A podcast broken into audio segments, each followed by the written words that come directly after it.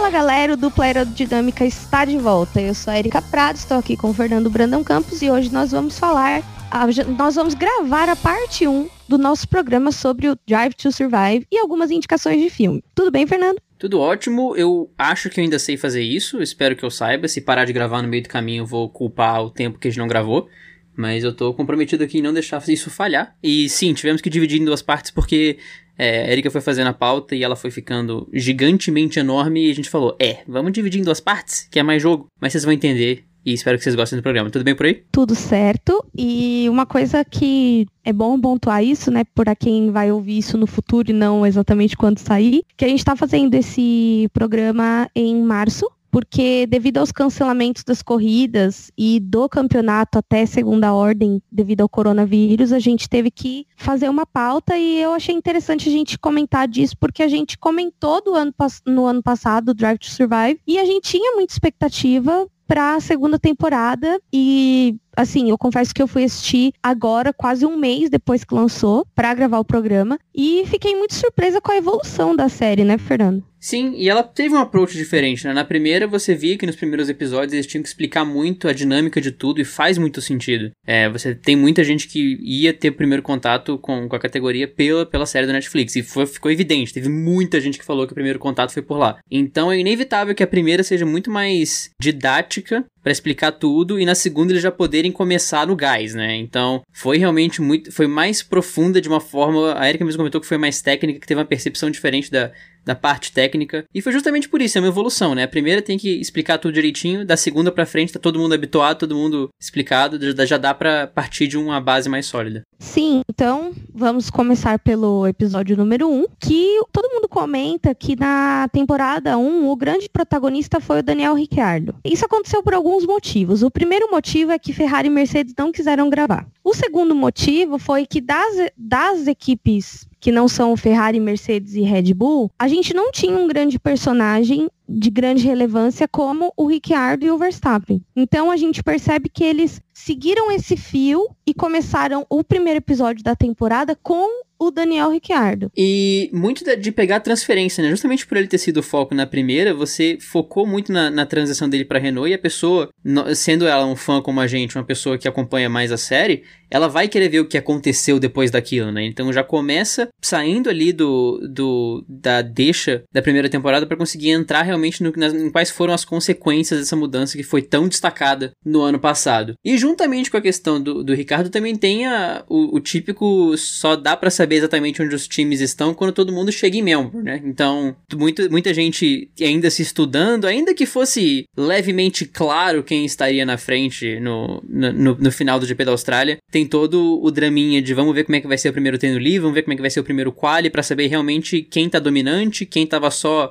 voando em pré-temporada, mas não tem esse carro todo, enfim, todo aquele estudo de começo que sempre acontece em, em Melbourne. E eu achei engraçado que, assim, é, a gente sempre comenta entre o pessoal mais entusiasta, que acompanha teste pré-temporada e tal, que a gente não pode é, considerar resultado de pré-temporada como um resultado definitivo. E, cara, o primeiro episódio da série, ele inteiro fala sobre isso, que ele reforça muito esse ponto de que as equipes que foram bem na pré-temporada podem não estar bem no, no campeonato e que várias pessoas, não só o Ricciardo fala isso, como outros personagens ali da, da Fórmula 1, o Horner, o próprio Verstappen, comentam sobre isso, que não que você não pode contar com os resultados da pré-temporada, que você só vai entender onde está todo mundo em Melbourne. E eu ainda sou mais pragmática nisso, o Fernando sabe que a gente conversa sobre isso há muitos anos, que para mim é depois do Bahrein, depois de uma segunda, terceira corrida, que aí a gente vai ter certeza do que está acontecendo e qual é a posição de cada equipe. Até porque a Haas nos enganou direitinho, né? Vamos combinar. É, o Magnussen terminou em sexto no GP da Austrália. Não fosse um problema no pit stop do Grosjean de novo, eles teriam marcado, bom, marcado bons pontos na, no GP da Austrália. Até mesmo ano passado, que eles estavam em quarto e quinto e depois não, eles não chegaram a ter uma queda tão grande quanto tiveram ano, aliás, no ano retrasado. Não tiveram uma queda tão grande quanto o ano passado, mas mesmo assim, aquele quarto e quinto não refletia o resto do da temporada. Mas realmente o foco fica muito no Daniel Ricciardo nesse primeiro episódio, você começa a ter o um entendimento do que aconteceu nessa passagem para Renault. E quando você começa a ver muito da movimentação de Gasly, de Albon, que foi muito consequência do que ele fez, mas que não deixa de ser uma reação da própria equipe, você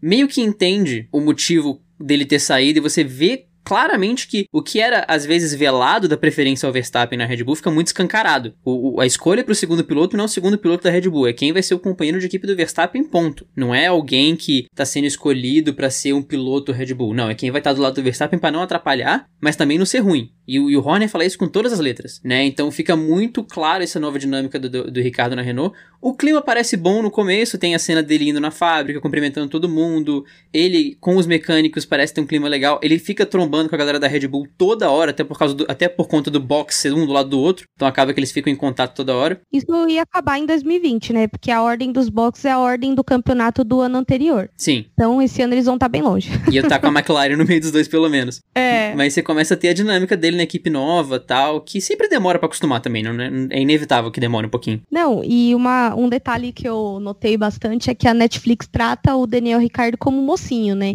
E, e, e, mais ainda, essa questão do, da mudança dele de equipe, muita gente, fãs do leia-se fãs do Verstappen, uma das fanbases mais chatas que existem, mas não vou nem entrar nesse mérito. É, o que o Daniel estava lutando contra não era contra o Verstappen. E isso fica muito claro que o Verstappen não é o vilão. O, Dan, o Daniel Ricardo estava lutando contra a Red Bull. E é uma coisa que teve muita gente que, é, porque a Red Bull colocou o Verstappen como invejoso, como, como insuportável. E eu falei, gente, quem quem assistiu e entendeu isso foi porque quis entender isso, porque desde o começo mostra o Horner falando e desfalando as coisas, e nessa temporada mostrou ainda mais que o problema da saída do Ricciardo da Red Bull foi a equipe. A equipe trabalha só pro Verstappen e esse era o problema. E não o, ele e o Verstappen pessoalmente. Até porque o Verstappen fala em, em, claras palavras, acho que é no episódio 3, alguma coisa assim, a gente vai chegar lá. Mas ele fala que ele sente falta do Ricciardo, mas ele tá lá para correr. Ou seja, é, ele sente falta do Ricardo como amigo dele, mas ele tá lá para correr, então para ele é irrelevante quem é o segundo piloto. O que, o que mostra pra gente o que a gente falou o tempo todo, que o Ricardo se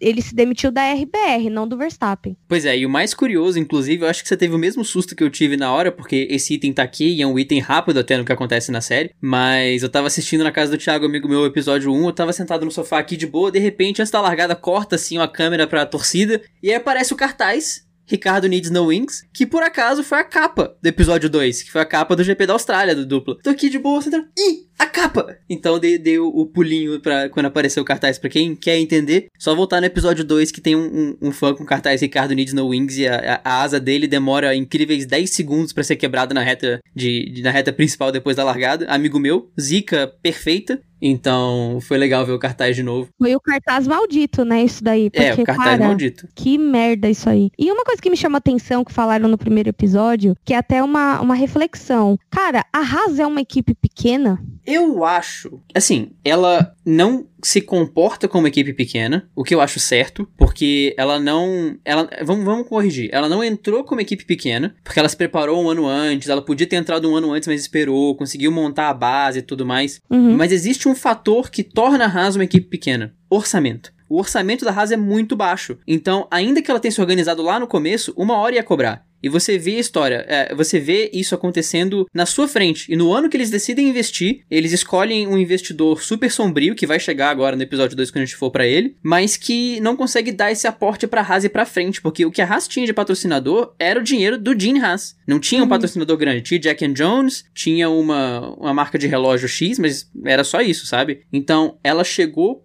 como organização e como um, um, ponto de vista de ser uma equipe de meio de pelotão, mas o dinheiro não conseguiu sustentar. Ele, você não consegue, é, é nadar contra a corrente. É impossível você se manter com um orçamento limitado para você conseguir brigar lá na frente. E uma coisa que a gente sentiu falta, até o Fernando me lembrou, e é verdade, não foi citada a morte do Charlie Whiting no primeiro episódio que fala sobre Melbourne. E nem em nenhum outro momento da série. Simplesmente eles passaram por esse fato e ok. Eu tentei ver o lado deles, porque realmente faltou qualquer citação. Não sei se pegou de surpresa, porque foi logo que quando eles chegaram em Melbourne e rolou toda uma reação. Então, eu não sei se o Netflix. A, a, a o Netflix não, né? É, é, complicado você botar a empresa toda. A equipe de produção não estava preparada para incluir isso no roteiro e ficaram naquele vai, não vai. E para não ficar mal feito, não fez. Mas ainda assim, você poderia ter colocado uma menção nos créditos, por exemplo, ter falado alguma coisa, um clipezinho de um minuto depois do episódio, sei lá, podia ter feito alguma menção. Sim. Mas é zero citado, sendo que aconteceu na quinta-feira do GP, se eu não me engano, quinta ou sexta. Foi muito no comecinho. Não, e assim, eles tanto podiam ter feito isso que, cara, eles tiveram um ano para editar essa porra dessa série, né? É, pois é. E muita cena, assim, isso é coisa de, de gente chata que fica percebendo detalhe que não precisa, né? No próprio episódio 1 tem muito take que é do GP da China, por exemplo. Porque você vê o, o, os adesivos de corrida mil nos carros. Então você fala, pera, mas esse take não é daqui. Esse take é da China, porque na Austrália não tinha ninguém com esse adesivo. Era todo mundo com adesivo do, do Charlie White, não, né? Mas isso eu percebi em vários pontos da série que tem take de corrida misturado e tá tudo bem, sabe? Sim. Eu acho que isso é um detalhe muito. É um detalhe superficial. A gente repara porque a gente tem é, um fãzinho ali. chato, né?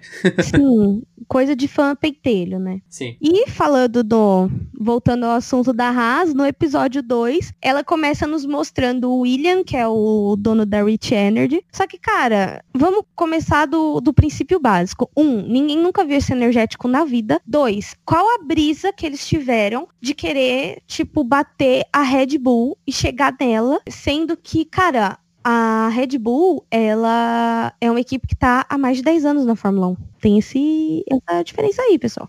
Então, é muito complicado você querer bater uma equipe de mais de 10 anos que tem um puta de um orçamento por trás com uma equipe meio do grid com um orçamento bem duvidoso, porque assim, ele o contrato dele com a Haas era de 60 bilhões e 60 bilhões? 60 milhões? Mi, milhões, milhões. Milhões. E o dinheiro que eles deram é porque eles falam em duas quantias, em, em libras e em. Em euros. E em, não, em dólares eles, eles mudam bastante os valores durante o, o episódio. Mas assim, em, era 60 milhões e eles deram só 35. Então, assim, pra gente que acompanhou de fora, parecia que a Haas não tinha entregado o que eles queriam. Mas eles também não pagaram o que a equipe precisava. Então era meio, né, bizarro. Não, e não é só você pegar dinheiro e tacar no carro, né? Não é assim que funciona. Não é que você chegou com 35 milhões que a galera vai conseguir escalar e começar a brigar de igual, de igual para igual com a Red Bull. Lógico, a Haas deixou a desejar de qualquer forma. Ela cair daquela forma não era esperado. E muito desse, muito da, da, do, da pegada da Haas nessa segunda temporada, a gente conversou sobre isso na primeira, mas não foi tratado com tanta clareza. Mas a parte administrativa por parte do Gunther eu, eu, ficou ainda mais em xeque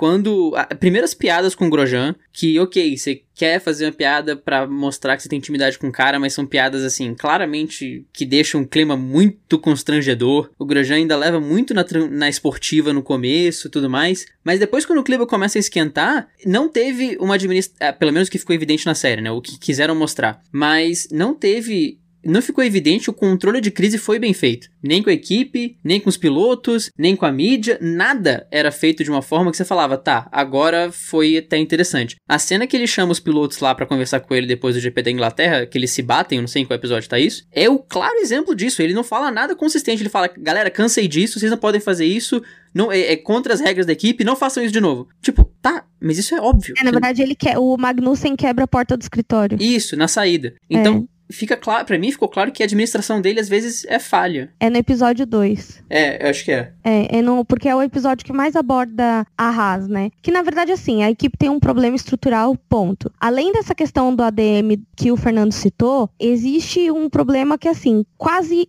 o carro inteiro é terceirizado. O motor é de um lugar, o câmbio é de outro, o freio é de outro, o desenho é de outro. Então, assim, começa ali o problema que eles não têm uma estrutura deles. E esse problema, cara, é tipo como você montar um, um, um quebra-cabeça. Sabe quando você é criança? Não sei se todo mundo teve essa experiência, mas acredito que a maioria tenha tido. Você desmonta o brinquedo. E aí, quando você vai montar de novo, sobra três parafusos e uma parte. Você fala, puta merda, onde é que vai isso? É quando você desmonta a caneta e tem aquela molinha que você não consegue botar de volta? É isso? Sim, sim. Nossa, exemplo perfeito. Eu odeio, eu odeio essas canetas. E quando quebra, eu jogo fora. Porque Ou, melhor, aquele corretivo de fita. Se você abre, não, você não, não vai conseguir fechar. Ele não vai fechar. Ah, não, mas eu já consegui fechar. Olha... Aquele aquele eu tinha um que era de panda da CIS que eu usei ele até o final, porque eu desmontava e montava ele direto. Eu, na minha vida, não consegui terminar um daquele. Eu lembro que teve um dia no ensino fundamental, vai? Que você que eu tava, tive um dia de aluno muito dedicado, que eu abri um desse, minha meta na aula foi tentar colocar tudo de volta e eu não consegui, mas eu fiquei a aula inteira lá enrolando, enrolando, enrolando e desenrolava. Enrolando, enrolando, enrolando, desenrolava. Foi horrível. É triste para não dizer desesperador, né? Porque Isso. puta merda. E aí a gente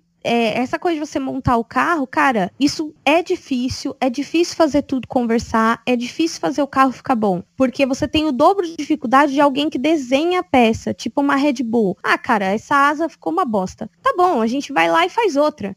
Até entendeu? porque Red Bull te dá asas. Oh, desculpa. Nossa, Fernando. o duplo voltou e com ele as piadas horríveis. E, e então o, o problema de você terceirizar quase tudo no carro é exatamente você não ter o controle do que exatamente está prejudicando o seu projeto. E aí isso puxa o problema da ADM da Haas. A Haas, ela tem um clima bem anos 90 de, de gestão, que é aquele clima baseado em pressão e medo de demissão. O Gunter, só nesse episódio, ele fala para umas três, quatro pessoas que se não for o resultado que ele quer ou do jeito que ele quer e não der certo, vai ser tomada providência, vai ser trocado as pessoas ou ser demitidas pessoas, sabe? Então a gente começa a entender porque que lá na Austrália 2018 o mecânico chorou. Vocês lembram dessa cena? Essa cena é Sim. icônica do mecânico sentado chorando e o Grosjean consolando ele. Por quê? Porque com certeza esse cara achou que ia ser mandado embora. Se não foi. E isso entra outra, outra cena que é icônica para mim nesse episódio, que é a reunião do Gunther com o Gene Haas no motorhome da, da Haas. Que é aquela torta de climão que você, é a primeira vez que você vê o Gunter com a cara de assustado. Com a cara Sim. de não sei o que, que vai sair daqui. Pode ser que eu leve um pagadão. O Gene Haas leva numa boa mas aquela cara de. Ele conversa numa boa, a conversa é num tom amigável, mas o olhar é de eu sei o que tá rolando, você sabe que eu sei, e você sabe que eu sei que, que, que eu quero que melhore isso. Então. Eu sei que você sabe que eu sei, né? Tipo exatamente. Isso. Então é aquela chamadinha de. O, o Gene Has é o pai que ele não te dá bronca gritando, ele fala mais baixo e é não tô bravo, tô decepcionado. É, é isso é, que ele faz. É, é, o trauma psicológico, né? É o trauma psicológico, exatamente. e, e, assim, esse momento é o que me, me faz questionar. Cara, o Gunter é um bom chefe? Eu não acho. E a gente conversou sobre isso ano passado, que uma das coisas que pode estar segurando a vida da a, a Haas pra trás é o Gunter. Sim. E, e inclusive, uma das coisas mais bizarras desse episódio, para mim, foi ver a vida pessoal do Gunter. Eu senti um pouco mais de empatia por ele, mas mesmo assim, não justifica ainda o comportamento dele na equipe. Pelo contrário, né? E é uma situação, sei lá, eu, eu me coloquei nesse, nessa, nessa passagem, eu me coloquei no lugar dele, ou da mulher dele, ou da filha dele, na, na mesma situação das férias do Sainz que tá na casa da família, tudo mais, todo mundo em festa. Só que aí você imagina, todo mundo, no caso do Sainz, todo mundo em festa, no caso do Gunter, um almoço de família, numa das poucas vezes que ele tá em casa pras férias, e tem um brodão filmando, um câmera no, no meio do evento, sabe? Não, mas isso eu achei legal porque a gente consegue conhecer um pouco da vida pessoal deles e não acho que o Gunter seja um cara assim tão diferente do que foi mostrado ali, mas eu achei assim, eu achei legal esse aspecto da série e não acho que ele vá poucas vezes, porque ele menciona, inclusive nesse episódio, que toda vez que ele tem a oportunidade de estar em casa, ele vai para casa. Sim, e eu não falei querendo dizer que ele vai pouco porque ele quer. É porque realmente, no contexto que, que as equipes têm, é, é raro você ter um tempo livre para você ficar, tão, ficar tão tranquilo assim, né? Mas, ao mesmo tempo que é legal pra gente, é muito legal mesmo, porque você tem contato com um lado familiar, seja nesse caso do Gunter, ou seja nas férias do Sainz, você vê todo mundo tomando vinho e celebrando, e a família inteira, aquela mesa gigante. No, por outro lado, eu fiquei imaginando a cena, tipo, que aquela, aquele café da manhã de margarina, de comercial de margarina, e um cara aqui filmando, quietinho no canto. Deve ser, deve ser engraçado. É, desconfortável, eu diria. Sim. E assim, é, voltando a, a, ao comentário que a gente fez, que essa temporada teve um approach mais técnico. Depois desse, desse episódio dele, dessa parte dele em casa tal, ele mostra uma solução, que parece que ele meio que. Ele foi para casa, pensou, né, no que poderia ser feito, comentou sobre a corrida da Austrália com a mulher e com, as fi com a filha, e aí depois ele volta falando que eles vão fazer um teste com o setup da Austrália e que o carro escolhido foi o do Grosjean. E aí, tipo, o engenheiro responsável lá pergunta para ele, mas e se o Magnussen não gostar ou falar alguma coisa? Aí ele fala assim: fazemos pelo time, não pelas pessoas. Cara, isso é, é muito. Fica óbvio né? Para mim é um aspecto positivo. Fica óbvio que a Fórmula 1 não é só os pilotos, a Fórmula 1 é uma equipe e às vezes algumas coisas têm que ser sacrificadas, inclusive o ego dos pilotos, né? E assim, spoiler, também não dá certo, entendeu? Então, foi, foi um ano complicado tecnicamente para a Haas. E eu sinceramente, eu fiquei surpresa deles terem voltado para 2020, viu? Porque, olha, não foi fácil. Pois é, mas assim, 2020 parece até mais promissor, porque é o que eles comentam no final, né? Do, o Magnussen, o Grosjean e o, e o Gunter naquela reuniãozinha no final, tipo, vamos fingir que 2019 não aconteceu? Vamos fingir que isso aqui foi só um, uma pausa na história, porque é, foi, foi muito atípico pra Haas, uma equipe que tava sempre na ascendente, tava sempre subindo, pelo menos não botava, assim, o que tinha de problema era problema de pilotagem, e aí ter um ano desse completamente atípico de cair, despencar, é realmente algo que você não, não considera normal e que você não pode achar que você vai estar tá lá para sempre. Foi um ano atípico, o carro não encaixou em nada, nada, nada. Não achavam, a gente viu o desespero de corrida em corrida e a galera falando, gente, eu não acho problema. A gente já olhou para todo lado, já virou esse carro de cabeça para baixo e não achou problema. Não, e os pilotos falando que tá impossível de controlar o carro, que o carro tá traseirando, que o carro tá muito oversteer,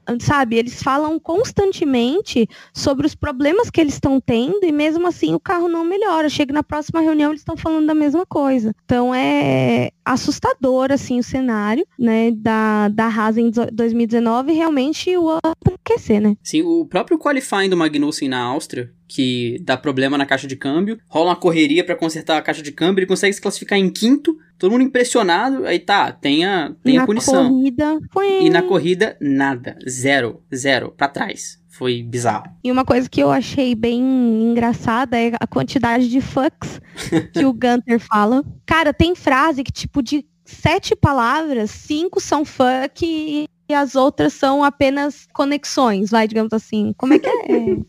conectivos. Preposições. é, é, é, bizarro. E uma coisa que eu reparei, um aspecto da série completa, não só desse episódio. Cara, todo episódio tem pelo menos uns cinco radio checks. Que bagulho chato. ah.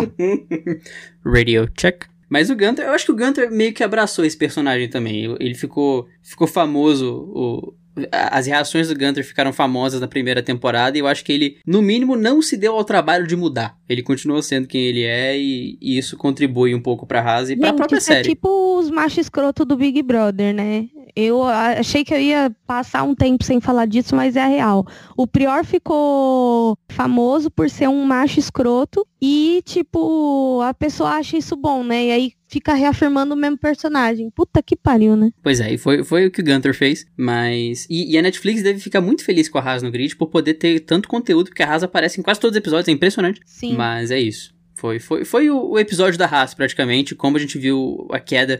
É muito engraçado porque em vários momentos da série você sente que você tá no, no Titanic sabendo que ele vai afundar. Sim, e você tá ali tocando violino, né? É, você sabe o que vai acontecer. Não tem. É, o, o Magnussen terminando em sexto na Austrália, você olha e fala, ô, oh, tadinho, mal sabe ele o que vai acontecer daqui pra frente.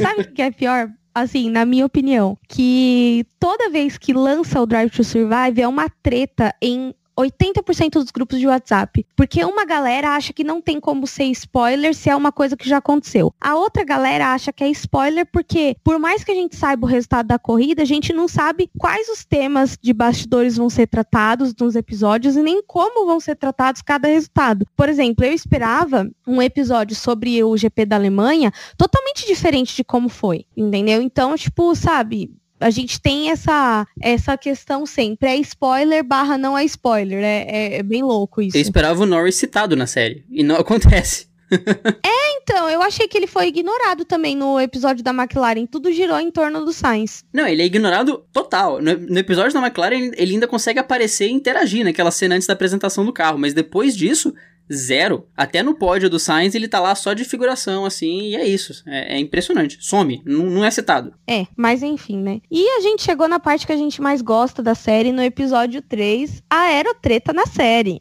O Carlos Sainz e o, o Ricciardo numa treta, assim, velada, que eu achei bizarra, quase desmaiei, porque eu falei, gente, não acredito que eu tô vendo um negócio desse. Os meus dois pilotos favoritos na vida tretando, e tudo começou porque o Cyril, que é um cara que todo todo mundo, as meninas do Girls Like Race, inclusive, gente, me desculpa, eu não consigo gostar do Cyril, não consigo achar ele um cara assim legal. Tem muita gente que gosta porque ele enfrentou o Horner, aquelas treta da primeira temporada, mas para mim ele não me desce. E não me desce pelo seguinte: ele é um chefe insensível. Ele comunicou o Sainz que ele ia perder a vaga por telefone, cara. Ah, eu achei assim ridículo isso. Não, pois é. Eu particularmente achei essa treta do Ricardo com o Sainz, ainda que tenha sido contextualizada pelo Ricardo ter levado o assento do Sainz, eu achei um pouquinho forçada. Eu, não, eu, eu, eu, entendo que eles são rivais em pista, como todo mundo é, como todo mundo quer superar todo mundo na pista, isso é natural.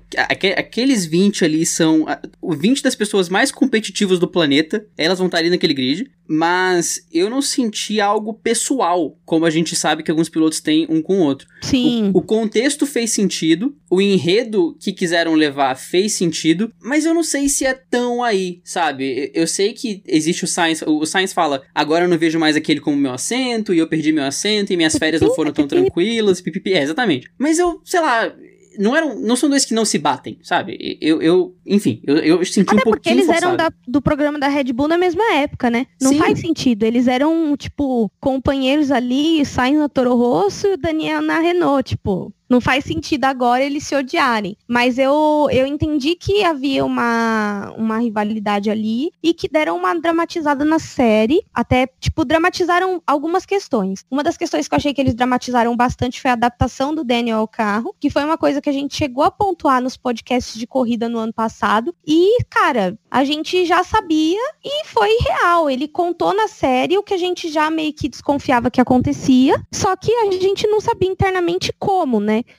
E ele explicou bem na série, foi bem pontuado isso tanto pela equipe, quanto por ele, quanto até pelo próprio Sainz, vendo a performance do Ricciardo na pista. Né? Sim, e uma das cenas que eu fiquei mais grato que apareceu foi a cena de Baku que ele passa reto, que o Kvyat tá atrás dele, que eu lembro que no dupla ele falou, mano, não é possível que ele não viu o Kvyat. Ninguém entendeu o que aconteceu. E aí na série mostra que ele dá aquela reta totalmente desnecessária no Kvyat, o Kvyat sai, e depois o Ricardo, com toda sinceridade, aquela voz de culpa no mundo, ele fala, gente, desculpa, eu não vi ele ali. Porque realmente foi, um, foi um, uma parada bem dantesca. Mas é realmente isso. O Ricardo demorou para se acostumar com o carro e ele comenta, gente, ficar cinco anos no mesmo carro para você ir para outro é complicado. Você Sim. não tem a mesma confiança, você não tem a mesma. Né, você não se sente um com o carro. Porque quando você tá acostumado, você sabe o tanto de mão que você tem que virar, o tanto de pé que você tem que dar. Nesses casos é tentativa e erro. Só que é tentativa e erro a 300 km por hora. Não é a mesma coisa sabe? O negócio tá usando a caneta nova e você errar. Você não pode errar num carro de muitos milhões de euros, libras e dólares. e eu achei bem engraçado que, assim, é, teve os altos e baixos dele na temporada. E, tipo assim, uma coisa que. Um lado que a série demonstrou bastante, que eu também tinha falado disso ano passado, que assim, né, disappointed but not surprised. Todo mundo sabia que ia dar umas merda. Até o próprio Cyril fala, ele não, eu sabia que ele ia demorar para se adaptar, o carro da Renault é muito diferente do carro da, da Red Bull. E nesse episódio me chamou atenção um momento que ele tá conversando com o preparador físico dele, que ele comenta que o preparador físico dele é amigo dele desde os 11 anos de idade, o Michael Italiano. o nome dele é italiano, gente, juro por Deus. Ele tem que ser italiano agora, mas assim, é necessário. É, eu acho que não. Eu acho que ele é. Australiano. Australiano. Olhos lindos ele tem, né? Fiquei olhando no. Uhum. Na coisa, ele é um menino exótico, assim. Às vezes eu acho bonito, às vezes acho ele feio. Ele é exótico. E aí, tipo, é, ele comentando do Michael que ele é não só o preparador físico dele, como amigo, e às vezes ele é como um psicólogo, né? E eles estão sentados juntos e, só para contextualizar, no episódio 3, ele comenta que ele poderia ter ido pra McLaren. Ele, tipo, analisou as duas propostas acabou optando pela Renault, né? Porque a Renault foi quarto lugar ano passado, a McLaren estava muito fodida. O que ele não contava era que a McLaren seria uma puta equipe esse ano, né? McLaren foi quarto lugar, né, em 2019. Então, tipo, ele não contava com essa com esse revés. E aí o, o Michael fala para ele, ele fala, cara, é, não se arrependa porque, tipo, você não tinha como saber sabe? Mas você vê que isso pesou para ele em alguns momentos, justamente nessa, nessa rivalidade com, com o Sainz. E você percebe como ter um preparador físico que é seu amigo de infância faz tanta diferença, porque, cara, ele viaja com você pelo mundo inteiro. E o Ricardo fala: é bom você ter alguém que cuida da sua saúde física para você estar tá sempre preparado, mas eu posso contar com alguém para desabafar sobre um final de semana ruim, por exemplo, ou sobre um erro na pista, sobre alguma coisa. Ele pode me escutar sobre isso tudo e ele foi uma peça importantíssima na minha decisão de ir pra Renault, porque a gente debateu muita coisa junto. Uhum. Então você percebe que ele é um preparador físico e psicológico de certa forma. Ele serve como um preparador nesse sentido também, seja para ouvir um desabafo, seja para ir jogar basquete com um cara num dia aí de bobeira, porque eles têm tempo. E, e é muito engraçado que você vê a chave do Michael virando. Eles estavam jogando, tal, não sei o que, eles estão sentados no banco, ele tá Agora faz esse alongamento, esse, esse, esse. Faz aí. Sim. É, é, muito engraçado. É assim. A chave vira de repente. E essa conversa do, da McLaren ocorre nesse momento. Tipo, ele fazendo uns agachamentos, vira a bunda pra lá, vira a bunda pra cá. E eles falando sobre a McLaren. Eu falei, cara, que louco, né? E uma coisa que, assim, me. Esse episódio 3 ele me chamou atenção por N motivos. É um episódio que eu poderia assistir ele umas quatro vezes, que eu ia achar várias coisas diferentes. Uma delas é uma imagem que tem da McLaren que ele mostra direitinho as turbulências nas pontas da asa, de, na asa traseira. E também ele mostra esse lado do Daniel amigo, é, do Michael, Michael psicólogo e Michael preparador físico, e mostra o Sainz com os engenheiros, que o Sainz fala, né? Os pilotos subestimam a relação com os engenheiros, mas que ele não sai de dentro da fábrica, sabe? Ele se mudou para Londres para ficar perto da fábrica lá no Reino Unido e poder estar tá com os engenheiros, desenvolver o lado dele com os engenheiros, e isso claramente favoreceu ele na temporada, visto os resultados dele, né? É, você percebe o pódio sendo construído, é muito legal. Você, você assiste Sim. esse episódio, vê ele na fábrica, vê ele lá sempre, a McLaren melhorando, mas você vê as peças se encaixando para lá no final o, o Sainz conseguir aquele pódio. Então ele mereceu, não só pela pilotagem, mas também pelo trabalho sujo fora da pista de ir pra fábrica, de ficar lá, de ficar longe de família, ficar longe de amigo, todo mundo. Da namorada. Da namorada, mas pra poder se dedicar mesmo e conseguir se tornar um piloto melhor. Porque ele saiu, cara. Ele saiu em 2019 como um dos melhores pilotos do grid na visão de muita gente. Sim. Pelo que ele Na conseguiu fazer ali. Pois é, ele, ele se elevou numa forma. E o cara tem o quê? 24, 25 anos. Ele é novo ainda. Ele tem 24. Pois é, ele tem muito tempo de Fórmula 1 ainda. 24? Pera, eu acho que ele fez 25 em setembro. Ele faz aniversário dia 1 de setembro. Bom, enfim. É, e o Ricardo, cara, como bom canceriano que ele é, ele é bem sentimental, né? Então ele é todo, ai, desculpa, gente. Então é normal ele ter esse lado mais amigo, precisar de apoio emocional mesmo, né? Então acho que é digamos que é um ponto positivo. Uma coisa muito negativa desse episódio foi que o Sainz falou uma coisa sobre o Daniel que, tipo, pintou ele como arrogante. Que ele virou assim e falou assim: é, o Daniel Ricciardo acha que ele é melhor que eu, mas ele não é melhor que eu. Eu não sei quem ficou mais arrogante nessa frase. Pois é, foi... não. E, e, o que eu senti, aí foi onde eu fiquei mais encucado que essa rivalidade foi um pouco forçada. Porque o Sainz fala, o Ricardo acha que é melhor que eu, mas no fundo todo mundo no grid acha que é melhor que todos os outros porque a gente é muito competitivo. Uhum. Então, por um lado, você vê que nas perguntas que foram feitas ao Sainz, ele pode ter falado as coisas, mas ter sido político, porque essa rivalidade foi um pouquinho forçada.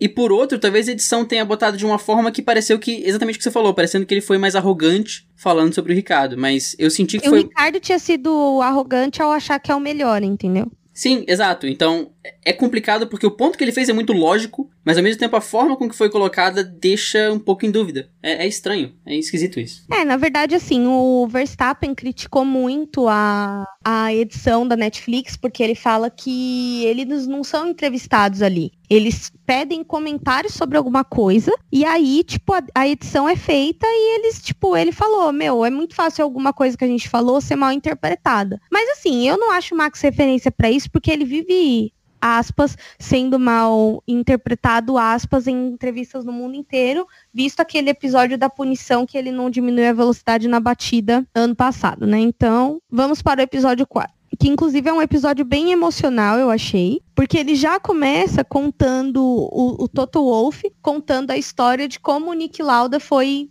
é, entrou na Mercedes. Conta um pouco da história da Mercedes com a Fórmula 1 e conta a história do Nick Lauda quando ele foi para lá. Então a gente, eu já, já senti que o clima do episódio ia ser meio pesado. Não, e muito legal ver as imagens da Mercedes no começo do retorno dela. Foi muito legal ver as imagens da Mercedes em 2010. Só acidente quebra. É, toda hora, todo mundo se batendo, tudo dando errado, e aparece o Toto novão, começando a assumir a equipe, e depois o Lauda entra como uma peça vital. E você percebe que todo mundo ali tinha muita consideração pelo lado, especialmente o Toto Wolff que tava com ele junto sempre. O Toto, durante aquele episódio, ele mostra sempre que ele tá sentindo muita falta, que no momento X ele tava com o Lauda e o Lauda falaria Y, que no carro o Lauda gostava dos ar-condicionados todos retinhos e a temperatura no 22, ele estaria feliz ali se ele tivesse ali naquele momento. O Hamilton fala que o Lauda foi, foi vital para ele, que deu muito conselho e tudo mais. O Lauda foi muito importante nessa escalada da Mercedes. Acho que às vezes a gente nem deu todo o crédito que ele de... não deu tanto crédito quanto ele merecia. Mas era o episódio da Mercedes. A Netflix deu uma sorte maluca de tudo que aconteceu no GP da Alemanha.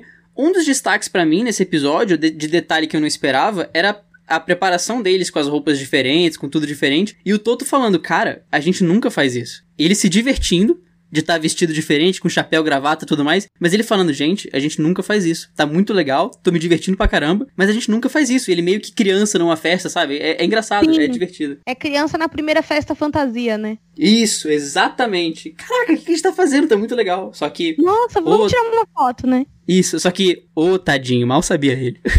Não, mas cara, para mim esse episódio é tipo muita vida como ela é, sabe? Que às vezes você tá super lá em cima, vem a vida, te empurra, você cai de boca, quebra três dentes e tudo bem, entendeu? A vida como ela é. é, e, e, e, todo o início do Hamilton também, que, que tá doente, que não sabe se vai poder correr ou não. E é engraçado que a edição fala, a Mercedes tem o, o, Hamilton e o Bottas como piloto e o piloto reserva é o Ocon. Mas o Ocon não conseguiria correr se o Hamilton não conseguisse correr, porque o Ocon não ia caber no carro. É. Porque ele é muito grande. Então, é, tem o Ocon como piloto reserva que ia ficar assistindo, não ia ter como enfiar ele naquele carro ali. Não ia. Não, e o pior é que assim, né? O Lewis estava doente, ninguém explicou o que ele tinha. E aí eu fiquei pensando, cara, será que já era coronavírus? Porque ele tava com sintomas ali, entendeu? Uma febre, uma dor no corpo, um negócio. é inevitável pensar nisso, mas obviamente que não. Só que eles, assim, tipo, eu achei essa parte muito, muito obscura, assim, na série. É, e vale o destaque que ele foi muito guerreiro, pelo que mostraram. Nossa, muito. Do Toto tá falando para ele que ele não precisa ir pro briefing, porque ele tá passando mal e ele vai pro briefing todo cagado com a toalha para enxugar suor, todo zoado, entrando no carro no início do rádio, que o Toto fala, Toto fala com ele, cara, você tá bem? Ele, o Toto fala, abriu o canal, você tá bem? Ele, cara, eu não tô bem. E você percebe o peso na respiração e ele acabado, totalmente zoado. Ele tinha acabado de entrar no carro no box e ele tava Sim. lá. E aí eu lembro vocês do, do GP da Alemanha que rolou toda uma polêmica se Hamilton era arrogante ou não por não deixar a galera entrar no escritório dele para gravar. E Mano, agora a gente sabe. Uma puta caganeira, tá Exato. ligado? Tipo, cara, essa, esse negócio, ó, sintoma de caganeira, gente, já aprende. Suadeira, tremedeira, dor no corpo, porque você já tá fraco, já desidratado. Quando alguém fala em desidratação, você pode crer, caganeira ou virose. E, e, outro detalhe importante da caganeira é a falta de detalhe. Porque se você tá passando mal com dor de cabeça, a pessoa fala, pô, tá doendo aqui na minha cabeça, eu acordei mal, não dormi direito ontem, tudo mais. Se a pessoa chega com caganeira e você fala, tá bem, cara, você fala, não, tô meio mal. Acabou. Ai, gente, eu falo, meu, eu tô com piriri, não tô legal. Falo o, mesmo, O Bunny sabe bem que eu já contei um episódio aqui, né, no uhum. duplo, então, é, acho que eu também não, não sou de poupar detalhe, não. e, e, o mais engraçado é uma coisa que eu percebi é que assim, a narração internacional, né? Eu tava prestando atenção no. Porque em vários momentos eles pegam é, o take da corrida com a narração da Sky Sports, né? Pelo que eu entendi. Isso, isso. Mas eu acho que algumas coisas são gravadas depois algumas mensagens de narração assim perdidas. Ah, sim. Mas, cara, a narração de fora é infinitamente mais técnica do que a nossa. Tipo, eu lembro que nesse episódio, na hora do Qualify, ele fala: Meu, o setor 1 dele foi péssimo, ele abriu demais a curva tal e foi por fora, e por isso ele perdeu muito tempo pegando a chicane, não sei o que, não sei o que lá. E eu, caraca, mano. Tipo, nunca isso acontece numa narração brasileira. E, tipo, tem gente que que fala, e eu não vou citar quem é esse tem gente, ai, porque o público não vai entender se falar isso. Gente, o público aprende assim, é vendo e ouvindo, porque na hora que ele passa essa, que ele faz essa chique, esse, que ele faz essa curva muito aberta e perde o tempo do setor, é quando o, o narrador fala isso. Então mostra exatamente a imagem. É tipo, é impossível você não entender aquilo, sabe? Então eu acho que é esse argumento aí caiu por terra. Eu fiquei observando as narrações, especialmente pré-corrida, umas mensagens de narração perdidas, assim, o cara entra e fala duas frases. Eu, eu, eu fiquei com a clara impressão que algumas dessas são gravadas depois. A que você citou não foi, certamente, é realmente narração não. do Quali. Mas, por exemplo, no GP Brasil, o cara fala: Ah, o Sainz vai largar de P20 e com isso as esperanças de pódio dele foram pro ralo. Cara, isso nunca ah, não. seria citado. Nunca. Nunca faria essa relação. Então acho que algumas são gravadas depois, sim. Ah, com certeza. Até porque esse pódio nem ele esperava, né? O, o, Hamilton foi punido e aí ele brotou lá no pódio. Inclusive, palhaçada não teria deixado a gente ver, mas ok, vamos falar disso no episódio de Pedro Brasil. O, uma coisa que também me chamou muita atenção é a questão que o Bottas fala que ele quer vencer, mas ele tem algumas cláusulas de contrato e que ele desperdiçou bons pontos, e é verdade, né? Porque a esperança da equipe ficou nele, ele foi bateu. Em uma volta, assim, tipo, deram a mensagem para ele, ele bateu. É outro momento Titanic afundando. Eu acho que são os três principais. É a Haas, o Gasly no começo, você nem sente ele afundar, que ele já chega afundado. Tem o Bottas, no GP da, da Alemanha, e tem mais um pro final, que foi o Titanic mais doloroso para mim, mas já chegar lá no próximo episódio. Agora, o do Bottas, cara, é totalmente isso. Ele passa o Stroll, e aí ele começa a ir pra frente e tal, ele consegue botar um ritmo legal, ele tá numa Mercedes, a galera falando, Bottas, pode ir pra cima, não sei o que, você tá com o carro, e de repente, vush, vai embora, bate, uma batida feia. E, assim, naquele momento ainda era o Bottas otimista. Porque, é, já era o Bottas otimista, na verdade. Falando que desperdiçou bons pontos na briga pelo título. Porque na Alemanha, maluco, você já não ia conseguir voltar a brigar pelo título. Era título de construtores, ok, você precisa ser uma peça importante pros construtores. No de pilotos não rolava. Mas ainda assim, é a corrida que você tem para se destacar para você ter você como uma referência única ali e, e mesmo assim não, não cagou. cagou. E eu achei legal que depois desse, no final desse episódio, mostrou vários flashbacks assim do Lauda conversando com o, com o Hamilton, de várias coisas assim que o Lauda tinha feito, cenas mesmo do Lauda, e, e foi bem emocionante, assim, foi bem legal. Achei pesado, mas um pesado legal. Sim, e outro detalhe que, que eu gostei no final desse episódio foi o momento Gunter Steiner do Total Wolf no telefone depois da corrida. Que, lógico, não foi no mesmo teor, porque um, é a Haas em nono, o outro é a Mercedes em primeiro, mas ele quase que rindo para não chorar de desespero, falando: é, não foi um dia ruim no, no, no, escritório, foi um dia tenebroso no escritório, deu tudo errado, mas meio que rindo da própria desgraça, sabe? Com quem será que ele tava falando? É uma boa pergunta. Eu chutaria Suzy Wolf. Ah, eu também. É, era meu chute. É. Enfim, e aí vamos para o episódio que todo mundo estava esperando, que é o episódio da Red Bull, que é o, o, quinto episódio da série. Que inclusive eu achei que sem o drama do Ricciardo, ele começou pacato, assim. Eu acho que foi um episódio episódio, no geral, eu achei ele meio pacato, porque assim, não sei se porque eu já sabia do drama do, do Gasly, mas eu achei muito óbvio tudo que estava acontecendo. E, e, eu senti que o Gasly já chegou errado, né? Sim. Ele chegou pressionado, bateu na pré-temporada, ok. Só que, cara, o que tinha de take do Christian Horner falando com ele, para mim, ficava claro vendo de fora, tentando ser empático em relação à cena, que o Horner tentava ajudar, mas ele, na tentativa de ajudar, piorava muitas coisas, porque... Sim, ele meu, anda... às vezes quando você não tem nada de legal para falar, cala a boca. Sim, ele chegava pro Gasly e falava, cara, beleza, só arrumar uma curva tal, tal, tal, e tá top, beleza, beleza. O Gasly depois falava, mano, eu não preciso, porque eu, eu, eu, mais do que ninguém, sei onde eu tô errando. E ao mesmo tempo, pelo menos, não aparecia o Horner falando com o Verstappen. O Verstappen tava lá de boa, o Horner virava o pai do Gasly praticamente, para ficar falando com o Gasly é, entre as sessões e tudo mais. E a própria comparação dos dois também, né? O Gasly tinha acabado de chegar e, e, sendo constantemente comparado com o Verstappen, o que é óbvio, né? O seu companheiro de equipe tem o mesmo equipamento que você, então é seu melhor parâmetro, mas ao mesmo tempo é complicado você fazer uma comparação dessas especialmente lembrando do que a gente falou do, do Ricardo tendo problemas para se acostumar com a Renault, você pensa que na Renault ele teve toda a tranquilidade do mundo, mesmo com o Cyril Abitbull de chefe. Agora, o Gasly na Red Bull sabia totalmente a, a, ameaça que ele tinha ali. É, eu sou bem, bem sincera com você que tem uma parte que o Horner fala assim, ah, é, o Gasly tá sendo avaliado pela performance do Verstappen. Mano, isso não faz sentido. E, e assim, eu hoje, é, essa minha opinião é, é uma opinião 100% embasada baseada no que eu tô vivendo hoje na Fórmula V. A gente tem grupos de performance. Não adianta eu querer comparar um Elísio, que é um, um moleque de 16 anos,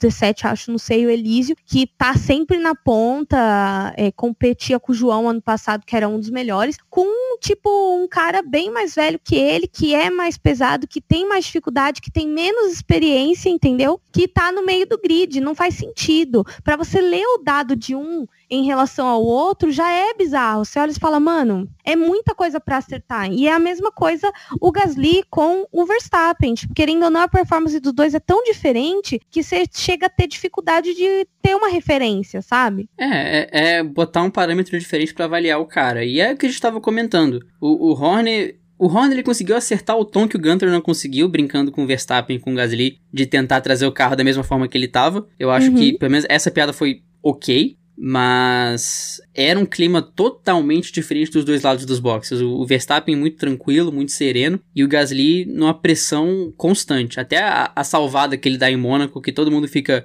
é, cara, ele salvou bem, mas ele passou muito perto de enfiar o carro no muro de novo. É, e na verdade, assim, é, uma coisa que eu reparei é que em mais de um episódio o Horner sempre falando pro Verstappen: tem que ficar calmo, vai devagar, traz o carro inteiro de volta para mim e tal e tal. Por quê? Porque, querendo ou não, isso me mostra o seguinte: o Max tem sim, até dentro da equipe, essa fama de destruidor do rolê, entendeu? Sim, que é, ficou sob controle no ano passado, com exceção da Bélgica, né? Que vai chegar na Bélgica daqui a pouco. Mas Ai. aconteceu a Bélgica aí no meio do caminho. Pesado esse episódio aí. Uhum. E, e, cara, um negócio assim que eu achei, ainda falando de carro, né? Cara, a câmera, a câmera no bico. Meu, que puta aflição que dá aquilo, cara. Porque tipo, você vê o carro da frente chegando muito perto, dependendo do, do ângulo que eles estão na pista, em, em, um em relação ao outro. É uma câmera muito legal, dá uma puta sensação legal, mas também em alguns momentos dá um pouco de aflição ali. Dá um pouquinho, dá um pouquinho. Eu não sei se ela apareceu, eu acho que não. Nas, nas cenas de, da batida do Gasly na pré-temporada. Acho que não chega a, chegar, a aparecer essa, mas não. aparece da traseira, que ele enche o carro no muro, que ele bateu com gosto as duas vezes, né? Cara, e eu fiquei chocada.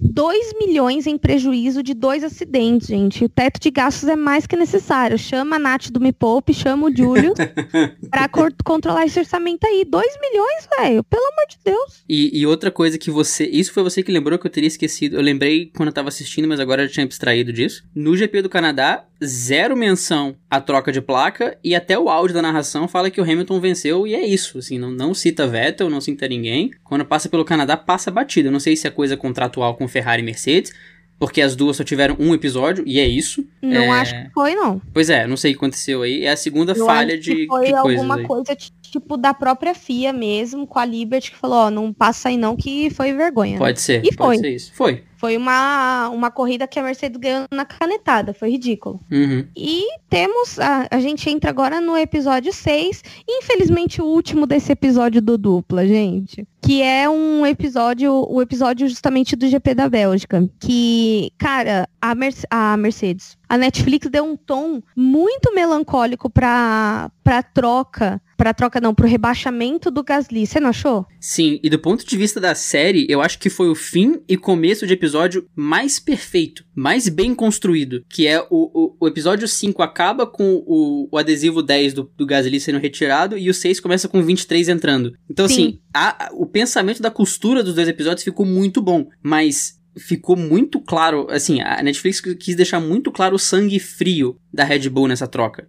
A produção está de parabéns. Sim, que não, é, não foi assim, putz, a gente queria que o Gasly fosse bem, mas ele não conseguiu tudo mais, não.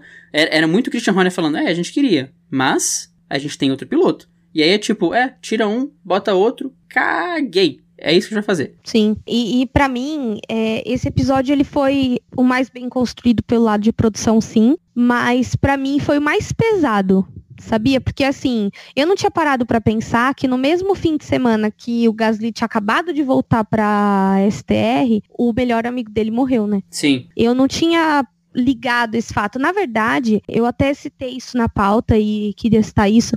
Muita coisa, na minha memória pelo menos, ficou muito borrão, assim, nesse GP da Bélgica, porque foi um GP muito triste, cara. Foi um negócio, assim, desgostoso de assistir, desgostoso de gravar o podcast. Eu não tava bem o fim de semana inteiro, porque no sábado, já logo cedo, eu tava na rua já, já vendo esse negócio. Ai, foi demais para mim, viu? Não, e a própria pressão do Gasly na Red Bull fica muito clara assim, a gente sabia de fora que era uma pressão, mas você vê mil rádios dele atrás do Ricardo no Canadá e o engenheiro falando, vai, vai, acelera, acelera. E o Gasly falando, cara, eu tô tentando, mas eu não tô conseguindo. E ele não se adaptou ao carro, é isso, né? Não, não, quando voltou pra Toro Rosso virou outro piloto. Impressionante. Sim, e eu achei bem assim, tipo, a melancolia do episódio também passa pela história do álbum, uma história cheia de sacrifícios, né? Eu não conhecia a história dele, não conhecia a história dele no automobilismo, de ter ficado sem vaga, de em 2012 ter saído do, do programa da Red Bull e depois ter voltado com o patrocínio tailandês. E aí depois ele na Fórmula 2 que não ganhou, ficou sem assento e de repente brotou na STR. Então, sabe, ele teve uma junção ali de sorte com competência, cara, porque várias histórias começam como a do álbum e não acabam na Fórmula 1. A álbum só está na Red Bull, se a gente ver por esse lado, porque Ricardo saiu. Porque Ricardo saiu, gerou aquele meu Deus do céu e agora, e aí sobrou um assento na Toro Rosso e enfiaram o álbum lá.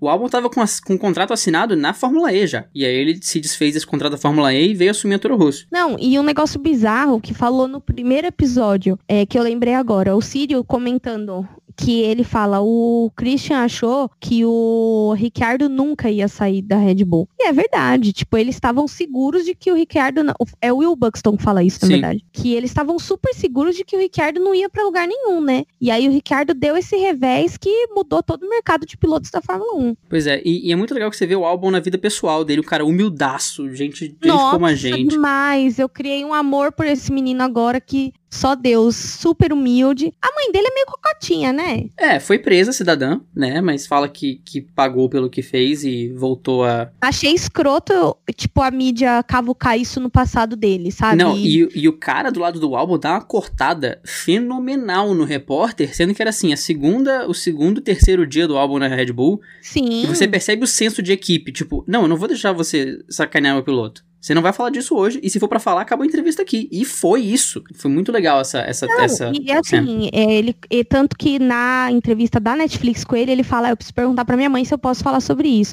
Mas eu achei ela cocota por causa da roupa dela. que ela, ela é mãe dele, assim, já vê que você já vê que ela já tem uma idade ali, é entre os 40 e os 50 ali. Mas ela com o shortinho ali, pleníssima de macaquinho no paddock, entendeu? Bem cocotinha, adorei. Quando tiver a idade dela, você é assim também. Mas voltando. Eu achei escroto, porque, cara, parece política, velho. Tipo, Sim. em política que é assim, chega perto da eleição, começa. Porque no ano de 94, fulano fez isso e aquilo, sabe? Parecia isso. Eu fiquei muito. Achei muito bizarro da parte da mídia de querer explorar isso. E a Netflix conta, porque, tipo, é uma parte relevante para entender a, a, tratativa da equipe com o álbum nas, nas coletivas e o tratamento da, da mudança dele. Porque é engraçado que ninguém quis explorar isso enquanto ele estava na Toro Rosso. Foi só quando ele subiu que o pessoal vem em cima dele, né? Pois é. E, e esse episódio me fez valorizar muito mais o quinto lugar dele na Bélgica. Porque Nossa, no, na demais. época, cara, o, o, o, álbum ele tava no, na, na, na primeiro, no primeiro stint ele tava lá atrás. E aí no segundo stint ele renasceu. Mas na época eu lembro da gente, da gente gravando dupla e de toda, todo o contexto no Twitter e tudo mais, e, a galera falando, tá, terminou em quinto, legal, mas o começo da corrida foi meio punk. E na real, quando você vê a recuperação dele no, no segundo stint, você vê o alívio da equipe. A equipe olha e fala, mano, a gente tem dois pilotos, finalmente. A gente tem um é. segundo cara que pode competir. Não, e a, a cara de alívio dos mecânicos e do Horner é maravilhosa, né? É, impressionante. Os mecânicos, tipo, um olhando pro outro falando, é, ok, a gente tem dois de novo, finalmente. É. deu uma, deu uma segurada ali. E assim, você vê que já, se eu não me engano, no classificatório ele ficou três décimos atrás do Hamilton. É que ele teve uma penalização de motor e largou do lado do fundão, né? É, ele teve penalização de motor, em outra corrida bateram nele, foi uma sequência bizarra. Eu lembro que o álbum, ele foi um membro honorário do Vamos Falar Mal de Quem em algum episódio desses aí, porque, ah, foi uhum. numa largada, não sei se foi GP do Japão, alguma coisa assim que ele bateu em alguém, caiu lá pro fim do grid, depois se recuperou. Mas eu lembro da gente falando, olha, ok, se recuperou, legal, mas vamos ter uma corrida normal aí, sem ir pro fundo, porque tá precisando. Só que hoje, agora a gente vê que realmente não foi muito bem isso. A equipe estava muito aliviada com ele já. E, na verdade, esse episódio foi pesado pelo, pela questão do Gasly. E assim, eles mostram no episódio a, uma cena bem marcante, que é quando o Hamilton tá dando entrevista no uhum. cercadinho depois, depois do classificatório. E aí ele vê a batida e tem a mãe do álbum também falando: Ah, eu acho que é o Juan e o Hubert. São muito amigos do álbum. E aí, tipo, você já começa a falar, putz, mano Tipo, eu achei que eles nem iam tratar isso na série. E uma coisa que eu achei estranha é que, mano, ninguém chora nessa série, né? o fato, o Gasly tava pleníssimo. Pleníssimo, assim, forma de dizer. Mas quando ele conta, ele conta de uma forma muito neutra a história, mas Lógico, ele deve nem ter segurado. Nem d'água, gente. Como assim? Sim. Nem dele, nem do Toto falando do Nick Lauda. Tipo, mano. Cara, ninguém a... chora, não? A cena do, do Hamilton é marcante porque você vê que o cara ele se perde. Ele não sabe voltar. Sim, aí, tipo, alguém tenta. Alguém dos repórteres tenta continuar a entrevista. Aí ele, nossa, dá para saber quem é, espero que ele esteja bem, tipo, sabe? E ele fala, espero que o garoto esteja bem, que ele fala Kid ainda, né? Eu falei, cara, porque você vê que a pessoa fica desconcertada porque a batida é horrível. Eu vejo a cena até hoje em alguns lugares e, mano, horrível, horrível. E, e aí, tipo, eu acho que a gente apagou muita coisa que aconteceu. Tipo a batida do Verstappen, que, mano, não deu para entender o que aconteceu. Primeiro ele ele deu aquele toque que ele quebrou a asa, já dava para ver que a asa tava quebrada, e aí depois ele vai direto no muro, tipo, não deu pra entender de onde foi aquilo, né? Eu queria ter ouvido o rádio do Raikkonen de novo, porque o rádio do Raikkonen nesse acidente é sensacional. Quando o Verstappen bate nele na primeira curva, ele fala: Alguém bateu em mim e. Sei lá, tô com não sei o que quebrado. E quando o Verstappen bate de novo no Raikkonen na Rude, ele fala: Aí, o idiota bateu em mim de novo. É muito bom. É engraçado, esse áudio é foda. E assim, a gente, é, a gente sentiu bastante porque tem várias cenas do Antoine. Tem até uma, uma entrevista dele com a Netflix. Então, assim, sabe, foi bem, bem cruel, assim. E aí, tipo, eu percebi que eles. O episódio foi pesado, e aí no teaser final, que assim, todo final de episódio, tem um teaser do próximo. E aí eles mostram uma cena do Ricardo numa feira, assim, falando, vamos beber? É, já é 5 horas da tarde em algum lugar do mundo. Ou seja, o Ricardo se daria muito bem no setor A, porque todo mundo começa a beber oito e pouco com a desculpa de que já é 8 horas da noite em algum lugar do mundo. Não, e primeiro, sobre os teasers, a Netflix colocou o teaser da, da, da discussão dos pilotos da Ferrari em quase todos os episódios. Então você via aquele negócio do vocês podem segurar as mãos agora em todos os episódios. Era meio irritante mas segue a vida. E na questão do Ricardo, você percebe a diferença entre o ponto de vista de alguém de fora e de um brasileiro. Porque a expressão lá fora já, é, já são 5 horas em algum lugar, e aqui a gente tem a expressão já é meio-dia em algum lugar. Então, assim, entre é meio-dia e 5 horas tem um caminhão aí. churrasco, né? É, exatamente. No, no setor A, meio-dia não existe, assim. Só, só uma informação. Se estiver quente, então, meu amigo, vocês não viram o tamanho da torre. Ano passado, ano passado foi um recorde, cara. A gente começou a beber. Eu lembro que era 8h15 um dia. A gente chegou, acho que foi no sábado, que tava muito calor de manhã. Foi no sábado? Não, foi no foi, domingo. Foi. foi. no domingo, sabe por quê? Porque no domingo foi o único dia que eu já cheguei e já troquei a calça pra shorts. Isso, foi. No, no sábado a gente quase trocou e não trocou. É. No Isso. domingo, cara, era 8h15, a gente, todo mundo já, uma Heineken, uma Heineken, uma Ou seja... O, o destaque foi a Thaís, pé da vida, porque a gente falou, não, a sombra da árvore chega. E a sombra nunca chegava, porque ficou um pouco mais para baixo essa sombra nunca chegava, a Thaís queria matar a gente. Gente, não, mas chegou sombra? a sombra. Não, chegou depois. É que a gente tava um pouco mais para baixo, geralmente fica um pouco mais para cima. Mas a sombra demorou um pouquinho. E é isso, né, gente? A gente termina esse episódio por aqui. A gente, na parte 2, a gente vai dar uma indicação de filmes aí para vocês. É, que vocês podem assistir durante a quarentena. Tem vários filmes de motorsport, inclusive alguns eu reassisti esses dias, filmes antigos também. Então, acho que é vai ser legal. Espero que vocês tenham gostado. E é isso, pessoal. A gente fica por aqui. Para encontrar o Dupla nas redes sociais, arroba Aerodinâmica no Twitter e no Instagram. Facebook Dupla Aerodinâmica. E para é, nos encontrar também, vocês nos encontram em todos os agregadores de podcast e no Spotify. Para me encontrar nas redes sociais, arroba Eri Underline Coke no Twitter e arroba Eri Coke no Instagram. Lembrando que agora a gente tem é, o Girls Like Racing no IGTV. Saiu ontem o primeiro vídeo, ontem, dia 24 de março. Primeiro vídeo contando um pouco da história do surgimento do grupo, do grupo que virou movimento e tudo mais. E a gente vai estar tá tocando aí. O Insta do GLR é Girls Like Racing BR. Em breve a gente também vai estar tá com Twitter e etc, etc. Mas por enquanto vocês só encontram a gente no IGTV. E vocês podem me encontrar no Twitter no arroba FBrandãoCampos ou mesmo arroba para o Instagram. Sempre dando pitacos nas redes sociais do Dupla também com a Erika. Às vezes ela que responde, às vezes sou eu. Também estarei dando pitacos sobre a NFL muito em breve. Os primeiros episódios não saíram ainda, mas quando saírem, vocês serão devidamente informados. E é isso, pessoal. A gente encontra vocês semana que vem para a parte 2 do Drive to Survive com os episódios 7 a 10. Não foi dividido no meio, está me dando agonia, filha da mãe. Mas